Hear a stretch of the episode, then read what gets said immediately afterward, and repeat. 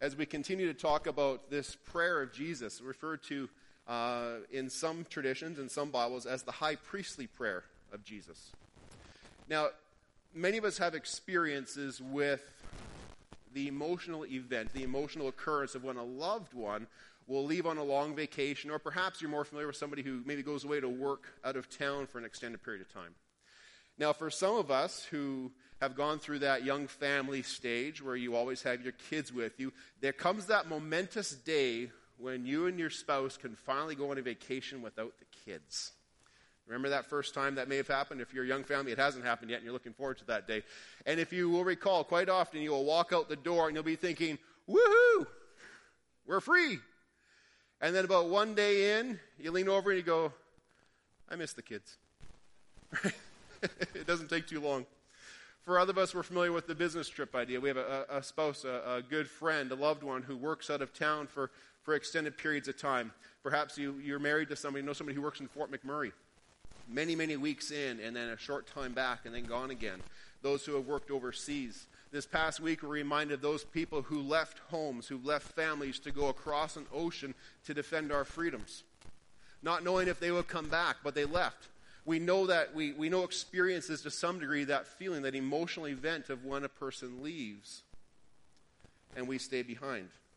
Prior to becoming a pastor and moving to Edmonton here, when uh, we lived in BC, I, I was in business and had a territory to cover that went from Prince Rupert up to Fort St. John to Valemount and 100 Mile House, if you know the province. That's basically northern BC that I had to cover every single month.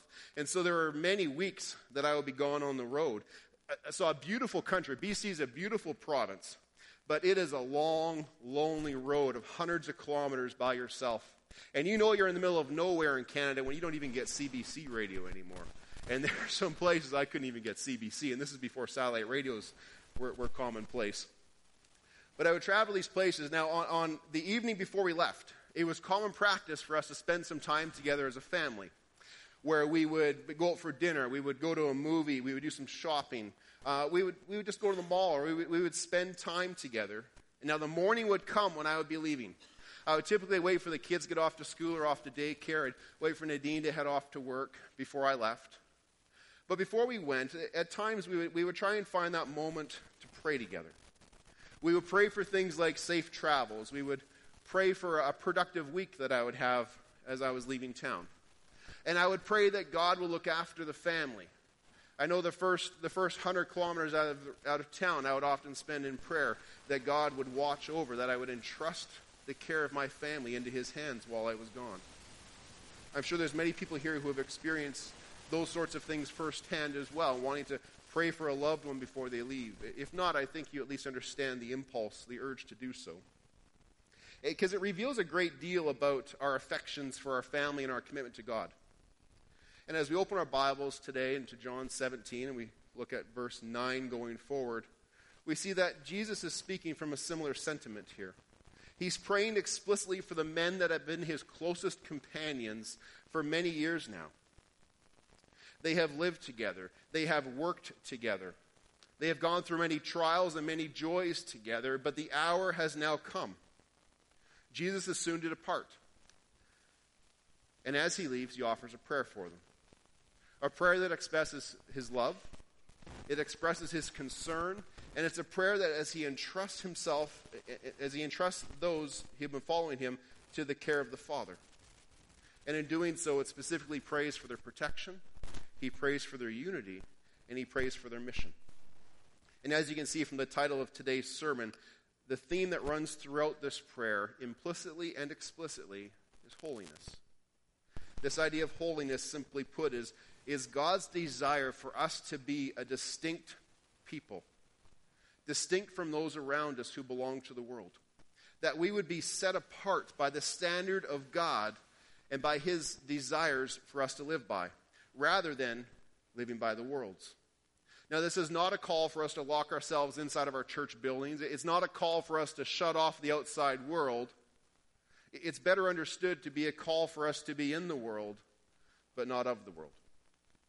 And as we strive to live according to God's commands and His purposes, amid the hostilities that we can encounter in this world, we can do so confident of this confident of the Lord's protection, but also confident in our need to remain unified as followers of Jesus Christ as we seek to live out the mission that He's given us to do. Now, as we start reading this passage, like a parent who's pointing out their kids from among a larger group, Jesus begins praying in verse 9 by declaring, I pray for them. I, am not praying for the whole world. I, I'm praying for them. I'm praying for those that you have given me, for they are yours. All I have is yours, eh, and all you have is mine. And glory has come to me through them. Now, John is known throughout all of his writings, throughout this gospel, and throughout his letters that he wrote for using dichotomous language, where you'll quite often find these ideas of, of light and dark, life and death, good and evil. And he begins here with another one by contrasting them and the world.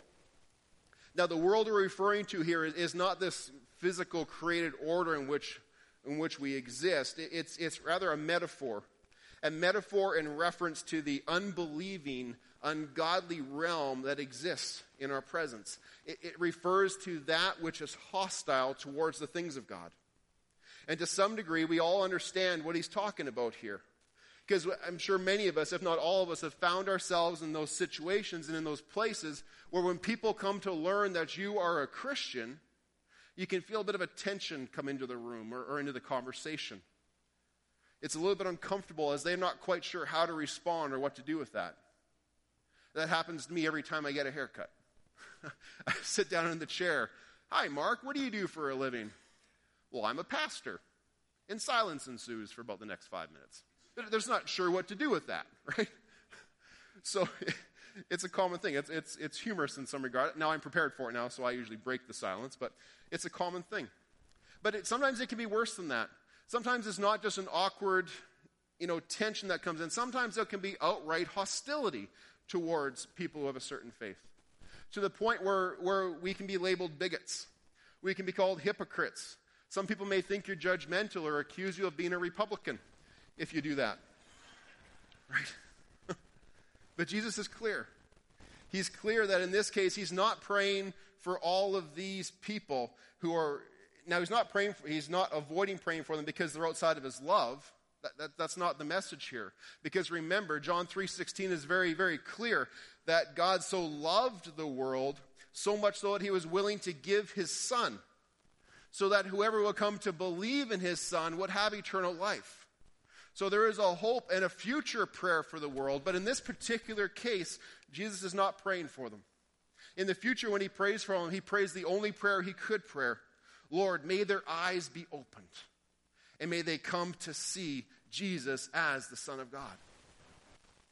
But here it is to them, to those who have made this profession of faith that he's praying, to those who are seeking to live according to God's will. And counted among those people, counted among the them, are all of those who we will have the opportunity to see baptized today. Because those people have professed publicly the one criteria that they have believed in their hearts that God raised Jesus from the dead and they have declared with their mouths that they long for him to be the Lord of their lives. And as those who are set apart from the world and are soon to be left behind when Jesus ascends into glory, he prays this for them. He prays, Holy Father, protect them by the power of your name, the name that you gave me, so that they may be one as we are one. While I was with them, I protected them, and I kept them safe by that name that you gave me and none has been lost except one the one who was doomed to destruction so that scripture would be fulfilled. This is not the first time Jesus has said this, and it will certainly not be the last time he says it in the short time that he has left upon the earth. If the world hated him, it will hate his followers. He was very clear about that. He said it repeatedly, especially on this particular evening. And while he has been walking, and these disciples and Jesus have been walking together these past three years, Jesus has been able to keep them safe. But he knows that as he is now leaving, that they are going to become the prime targets. And so he appeals to them with the phrase, Holy Father, which is a phrase that Jesus only uses, that John only uses here in his entire gospel. And, and I think it's trying to convey this idea that Jesus is referring to his heavenly Father, saying, Father, watch over them like a father does. With your fatherly heart, care for them, protect them, guard them, keep them. And he says, protect them by the power of his name, which is not a common phrase for us to use these days, but it's an extremely meaningful phrase, especially if you look back into the Old Testament.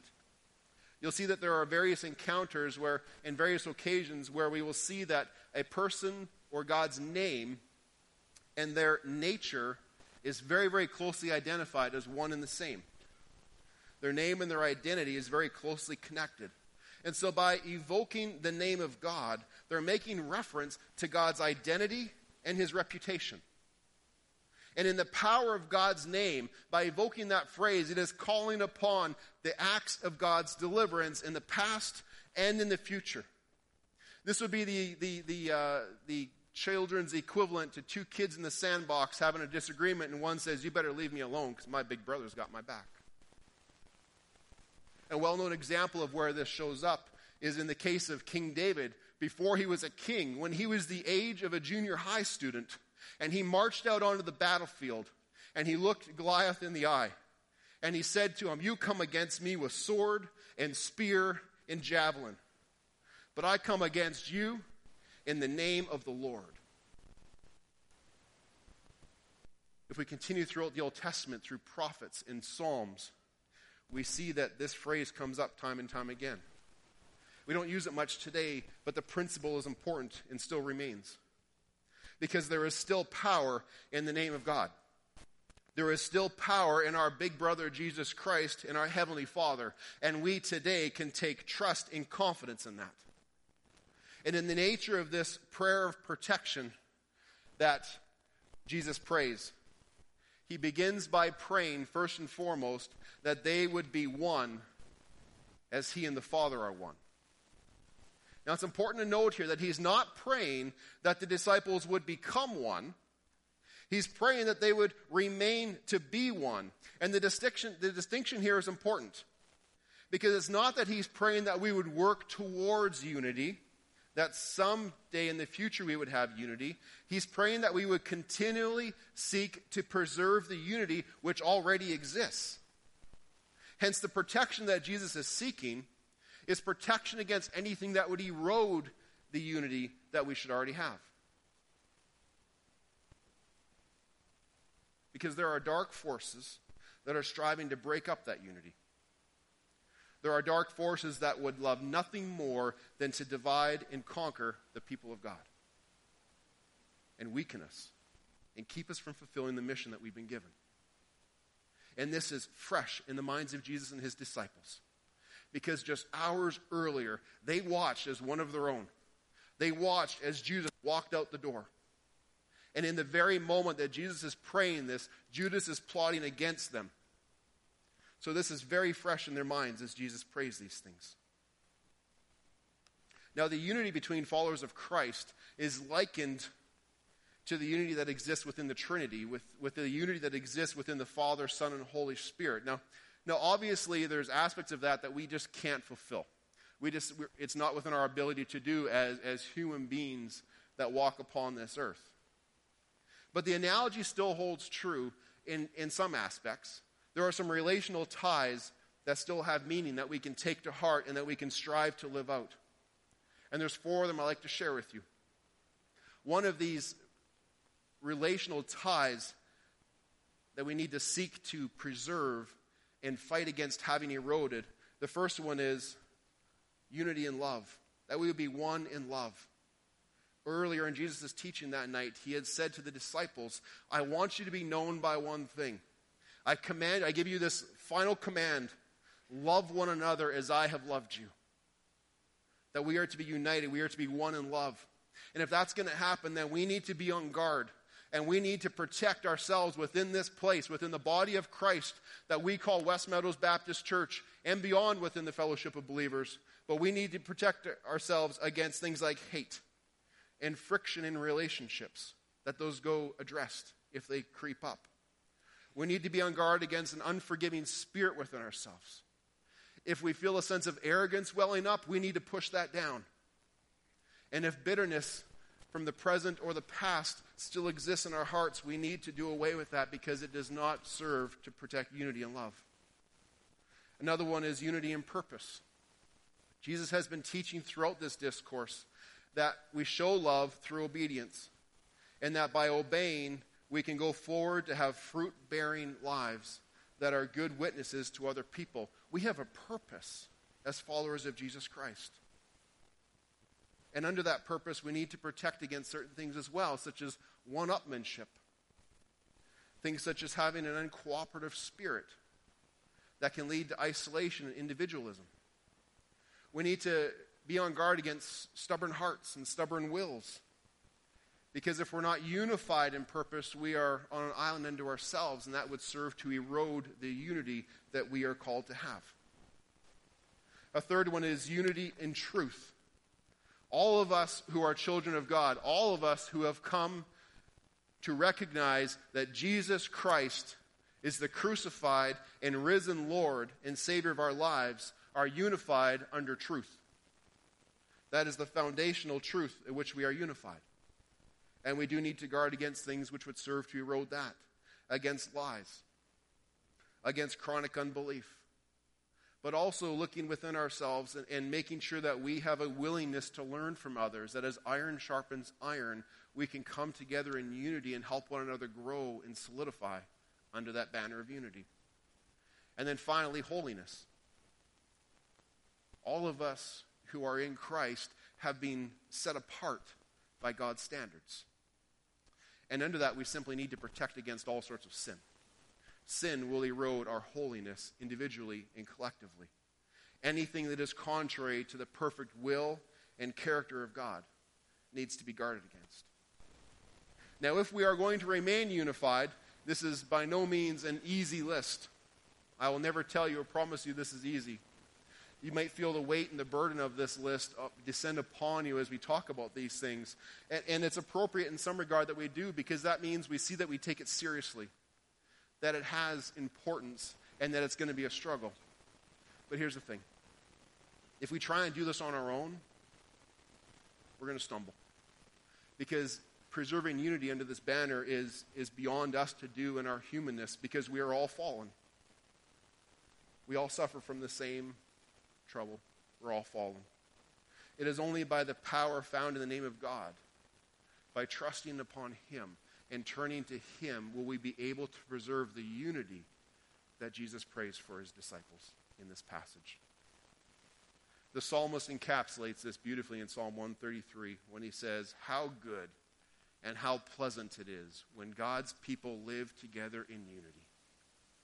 For there the Lord bestows his blessing for there the Lord bestows his blessing. And if Jesus thought it necessary to pray for this kind of unity for his followers, how much more so should we regularly be praying for that unity amongst ourselves? That we will be able to uphold that banner. That's the first thing Jesus prays for, that we would have protection from. Things that would erode our unity as believers. But here's the second thing Jesus goes on to pray for protection, very specifically, from the evil one when he says this in the next verses I have given them your word, and the world has hated them. For they are not of the world any more than I am of the world.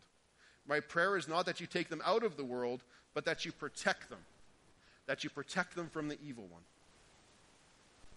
Now, all of us were at a point in our journey towards Christ where we were part of the world. And, and that could be defined by we didn't, we didn't understand the things of God. Some of us in our testimonies, we may actually have been hostile to the things of God. And the disciples as well. There is a point in their journey when they were part of the world. But then they heard the truth. Then they sought to seek to obey God. They placed their trust in Jesus Christ, and in that moment, they became citizens of a new nation. They became citizens of heaven. No longer does their spiritual passport read on the cover the world, but instead it says heavenly realm. They are no longer of a worldly mindset, but they have been taken into heaven and that heavenly world view as they become separated to preserve and fulfill the things of God. And this is a source of hostility in the world. Because the world very often can't stand what it can't control. and it doesn't like what it doesn't understand. You have explicitly seen examples of this in many lives here if you get talking to people's stories of what they encounter in the world on a daily basis. Because we have well founded and very defendable beliefs that are often rejected and mocked in the world. If you're a university student, you face this daily. It takes courage to stand on the university campus and profess yourself to be a Christian. Immense courage to do that. There are good Christian men and women in the world, of politics who receive little or negative media attention. And that's all they get. And in society in general, whether it be in the workplace or in the marketplace, if it's in our schools, whether it be in our clubs or in the hockey arenas around this country, to openly state and defend the statutes of God is very, very difficult. And you risk being labeled in a negative sense by doing that. Now, none of this should surprise us, though, because we have an opponent. The opponent that is here referred to as the evil one, other places referred to as Satan and all of his followers. And I got to remind us all today he is real and he is active in this world. And from the very beginning until his very end, he will oppose the things of God and he will oppose the followers of God. He sought to defeat Jesus and thought he was victorious in killing him upon the cross. But his perceived victory became his greatest defeat because Jesus was raised victorious and became Lord over all. And that evil one that is very real and very active and needs to be taken very seriously also needs to be known as a defeated foe. And while we may first face persecution, we may face troubles and difficulties in this world. While the world at times may reject us, mock us, and hate us, I want to remind you, ladies and gentlemen, that the evil one has no power over you which you do not allow him to have. Because you are washed in the blood of the Lamb. You are followers of Jesus Christ, and he reigns superior and victorious and sovereign over all, and there is power in the name of Jesus Christ. Amen? Going to find my spot again. At times, this will be very difficult. This will be a heavy burden. It's not easy to bear that cross of standing for Christ in the world. At times, it will even cause us to turn our focus to, to say things like, Lord Jesus, come quickly. I'm sure you've said it, I know I've said it. And that day will come. That day will come when he will return, and he will gather together all of those who have faithfully followed him and take them to be with him eternally in heaven. But for now, for now, Jesus prays that we would not be removed. He prays we would not be removed, but instead, he prays that we would lean into the wind.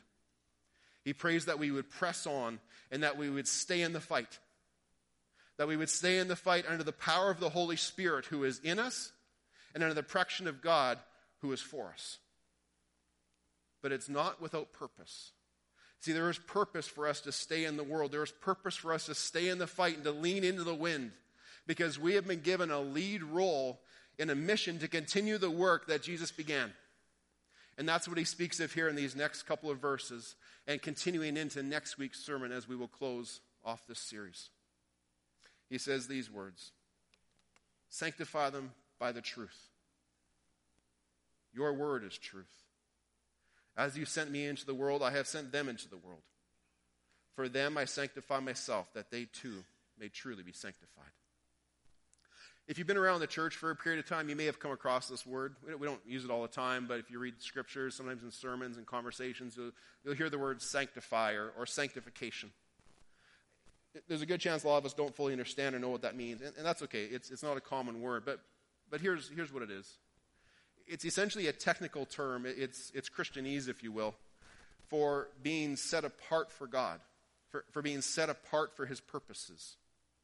It's synonymous with words like holiness, with words like sacred, like dedicated to God.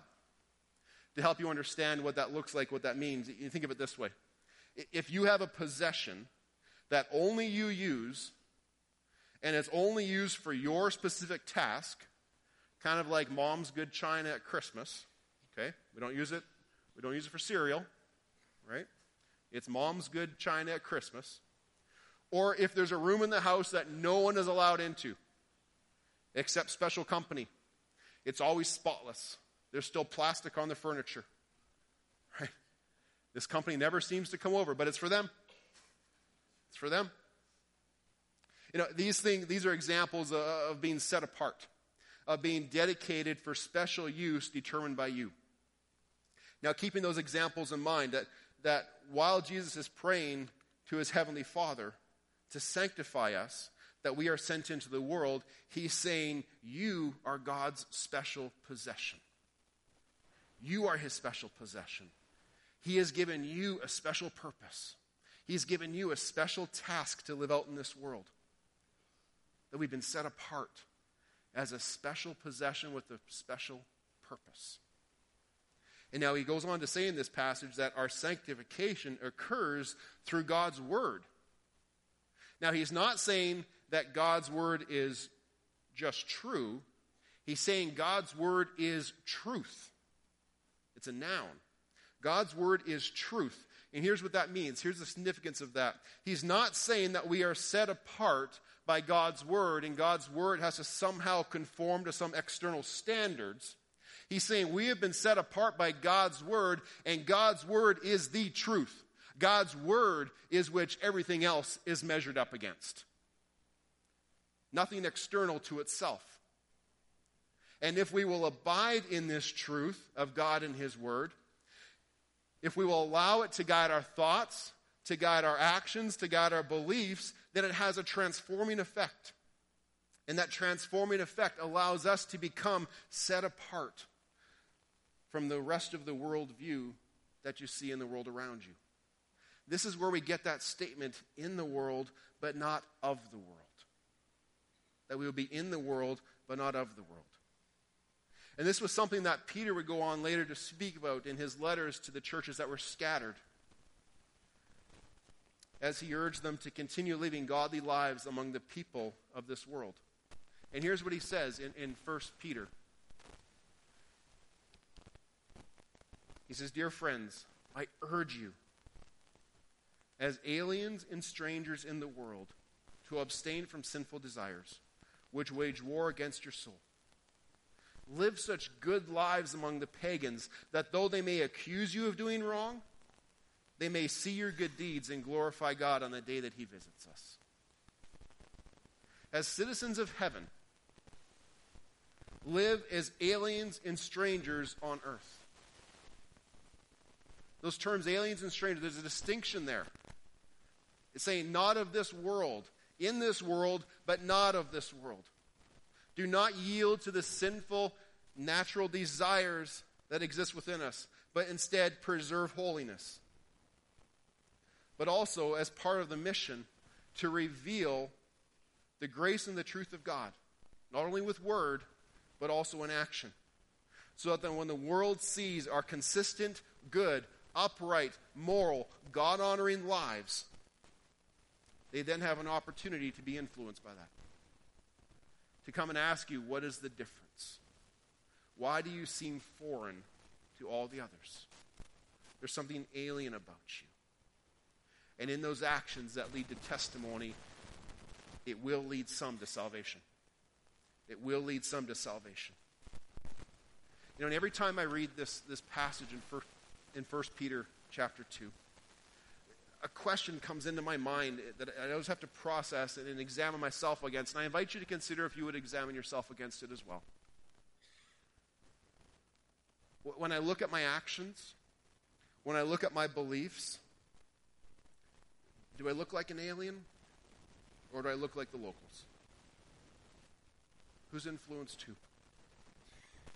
Do I look more like an alien, like a citizen of heaven, or do I look more like the locals? and my actions and beliefs. Now, I'm not suggesting that we need to retreat from the world to preserve our holiness. I'm not suggesting we need to lock ourselves in the churches to protect our set apartness. Because if we did that, we're not fulfilling the mission. If we did that, we can't fulfill the mission to go forth and be salt and light that Jesus has called us to be. We will not be able to exude our influence and bring others to know the truth of the word that they too may come to know Jesus personally. And next week, we're going to speak more specifically about that mission. And we're going to define that mission that every single one of us has been given and needs to consider our role in. But today, I'm going to close with this. So far, we've seen three people come forward in the waters of baptism. And now, following what we've just talked about, we have an opportunity to see a few more as our Mandarin brothers and sisters come forward in baptism as well. And in a way, as you watch these baptisms, each one is a living summary of what we've talked about here today. Each one, in their own words, will tell a story about how they heard the truth of Jesus Christ, they received it, they believed it, they placed their trust in Him. And at that moment, they entered into this thing we've been talking about called sanctification, where they became set apart, where they were God's special possession and given that special purpose. And with that new citizenship, they began to live that life as aliens and strangers in this land as they declare the grace and the truth of God to all that they encounter. As we know, this is not easy. As we're familiar, there will be difficult days ahead for them.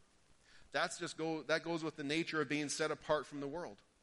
But in these acts of baptism, as each one goes public to declare their position in Christ, one thing that they're also doing is they are claiming territory from the evil one of this world. They're claiming that territory, and he doesn't like it when one crosses over. He doesn't like it when one takes that territory from him. And at times, in my experience as a pastor, it is common for people to have a couple difficult days following their baptism. And I have seen it time and time again enough to choose that it's not coincidence. That is the evil one who is trying to trip them up, to stumble, to make them question and doubt that position, that proclamation that they have made. But don't forget, he is a defeated foe. He is a defeated foe, and we are protected by the Holy Spirit in us and the name of God over us. But let us also remember that we've all been placed into a fellowship of believers and that we can stand united to support and encourage one another in love and in truth. So, in that spirit of unity and in that spirit of fellowship, let's join in celebrating with, this public, with these who are coming forward to publicly declare their faith in Jesus Christ.